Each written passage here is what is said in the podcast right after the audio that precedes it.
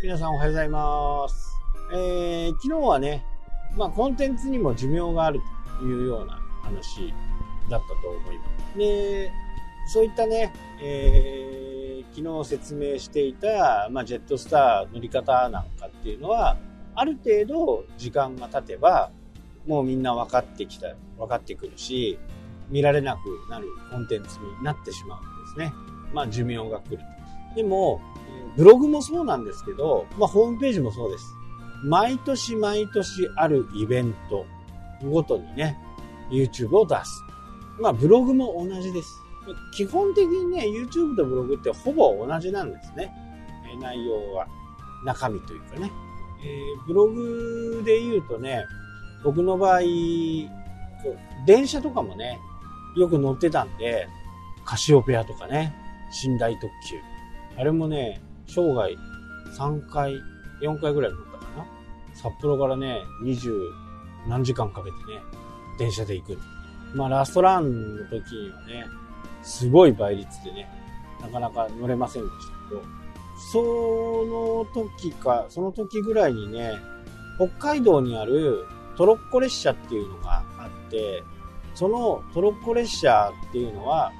毎年ね、期間限定で走るんですね。で期間限定で走るんで、その時期だけアクセスがギュンと上がる。で、例えば今2020なんで、2020年版とかね、1個のコンテンツを書いて、そこにこう追記をしていったり、タイトルを変えていったり、トロッコ列車、一番いい席とかね、予約するならこの席だよとか、いう風な形で、後ろの方にね、タイトルの後ろに、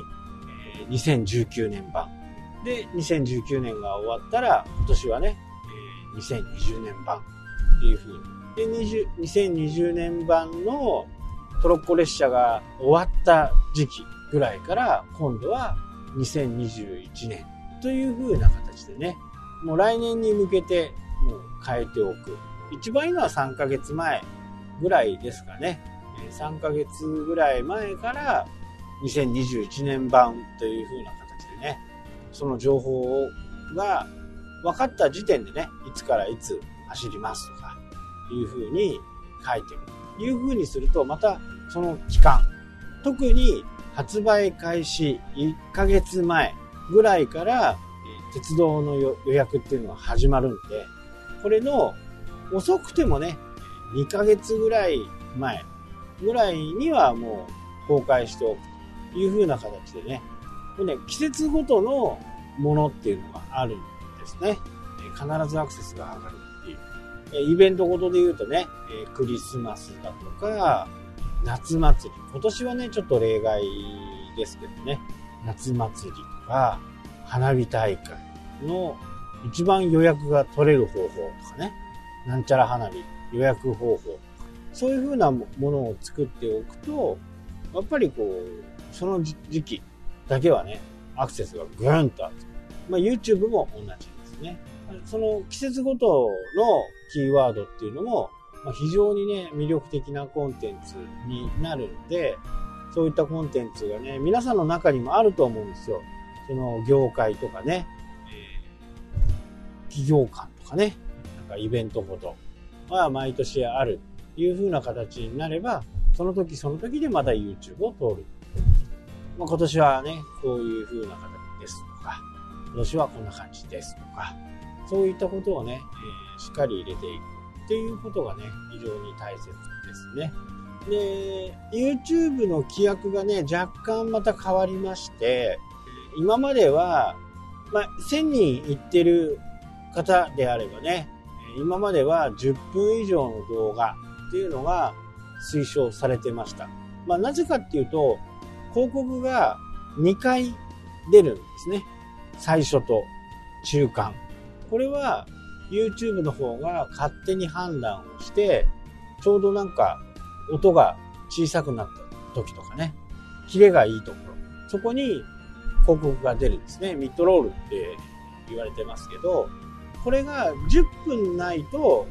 10分以上ないとミッドロードが出なかったんですけど、ミッドロール。今度それがね、8分になったんで、えー、やっぱり無理やりね、僕もやっぱり10分の動画作っちゃうんですよ。どうせね、作るんだったら、10分の動画にして、2回ね、広告が出る方が収入が上がるんで、どうしても10分。なので、見ている方からするとね、なんか同じこと繰り返してんじゃねえの？みたいなね、えー、話にもなったりすることがありました。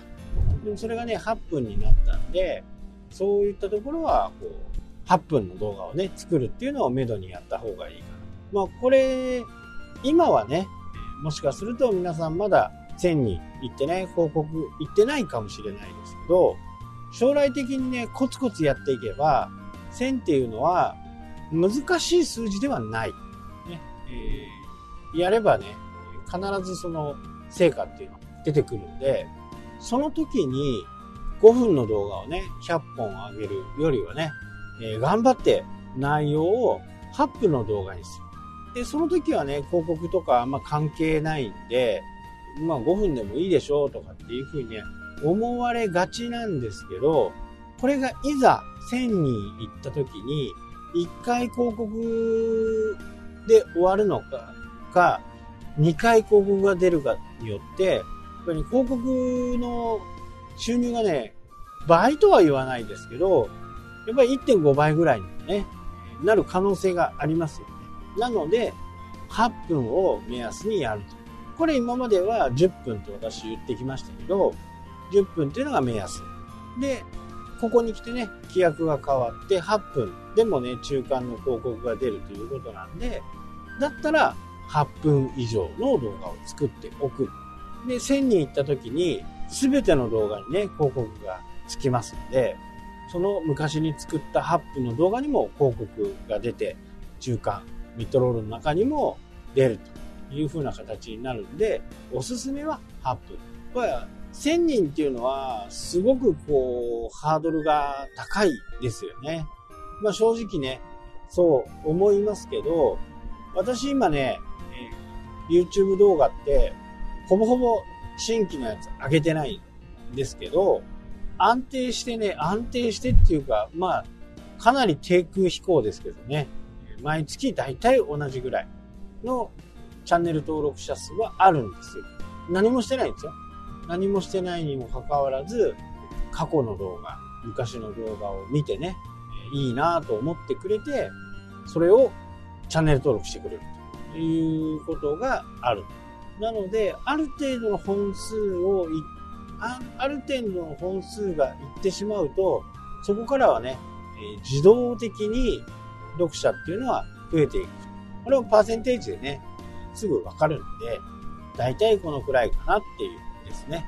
これはね、なかなかこう、初めの頃はね、やっぱり1日1件チャンネル登録があればいいという風な形